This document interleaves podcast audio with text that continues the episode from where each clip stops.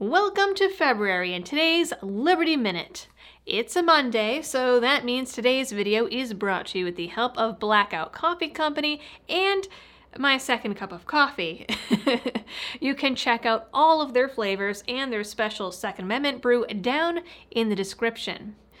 First up, what better way to start a Monday recap than with a report that China has decided to subject its airline passengers to surprise COVID anal swabs.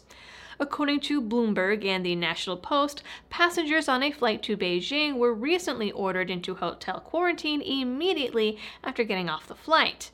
Upon their arrival, healthcare workers took both nasal and anal swabs, though in at least one case the passenger was instructed to do it herself. She also was ordered to undergo several nose and throat tests and a blood test. More than 1,000 school children and teachers were also given anal swabs last week after an asymptomatic case was reported in a Beijing school. In the US, the CDC issued an order late Friday that now requires wearing a mask on all manners of public transportation. The masks also have to be worn in every transportation hub and have to meet certain CDC requirements. Violation of this order will now be a federal crime. Meanwhile, reports are coming in from the White House that the Biden administration has lost track of 20 million COVID vaccine doses. Also on the international scene, it appears there is a military coup underway in the Southeast Asian country of Myanmar, formerly Burma. In an ironic turn of events, military members recently called the results of an election fraudulent and have arrested members of the civilian government. Internet in the capital has been disrupted and state television is now off air. Phone service is also reportedly down, as are many ATMs. The country was ruled by the military until 2011 when Democratic reforms began. The country held only its second election ever in November, in which the country's League for Democracy won enough seats to form its own government. The new parliament was set to meet today. Instead, the military has shut it down and has declared a state of emergency for the next year. The GameStop rebellion continued in full swing over the weekend as some speculated silver shorts would be the next target.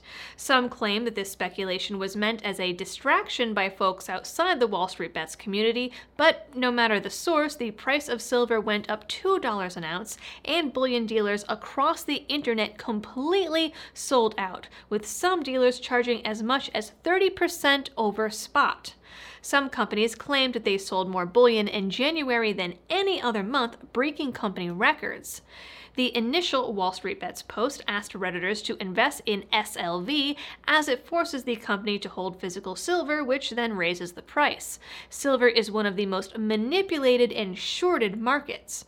Wall Street Bets is now calling that post fake news, as it turns out that one of the hedge funds that's bleeding out over GameStop also owns an incredible amount of silver. Meanwhile, the Robinhood app continues to restrict more and more things, now telling users that they're only allowed to own one GameStop stock, limiting purchases and limiting withdrawals. There's also now a class action lawsuit against the app for these actions, with about 26,000 people signing on. Elizabeth Warren has come to the defense of hedge funds, unsurprisingly. AOC showed her support for a hearing or investigation into Robinhood's actions. Ted Cruz agreed with her, and then AOC responded by accusing him of attempted murder all five of Donald Trump's impeachment defense attorneys left over the weekend, a mere week before his impeachment trial is set to take place. According to a random anonymous source that spoke with CNN, which really means nothing, the mass exodus was due to differences in how the case should be handled. He named two new attorneys on Sunday night. And finally, California is beginning to lift some of their lockdown measures, with LA County deciding that bars and restaurants can begin reopening for outdoor dining on Friday. However, fearful that these outdoor dining experiences will become super spreader events, the county has decided to ban all TVs from outdoor dining a week before the Super Bowl.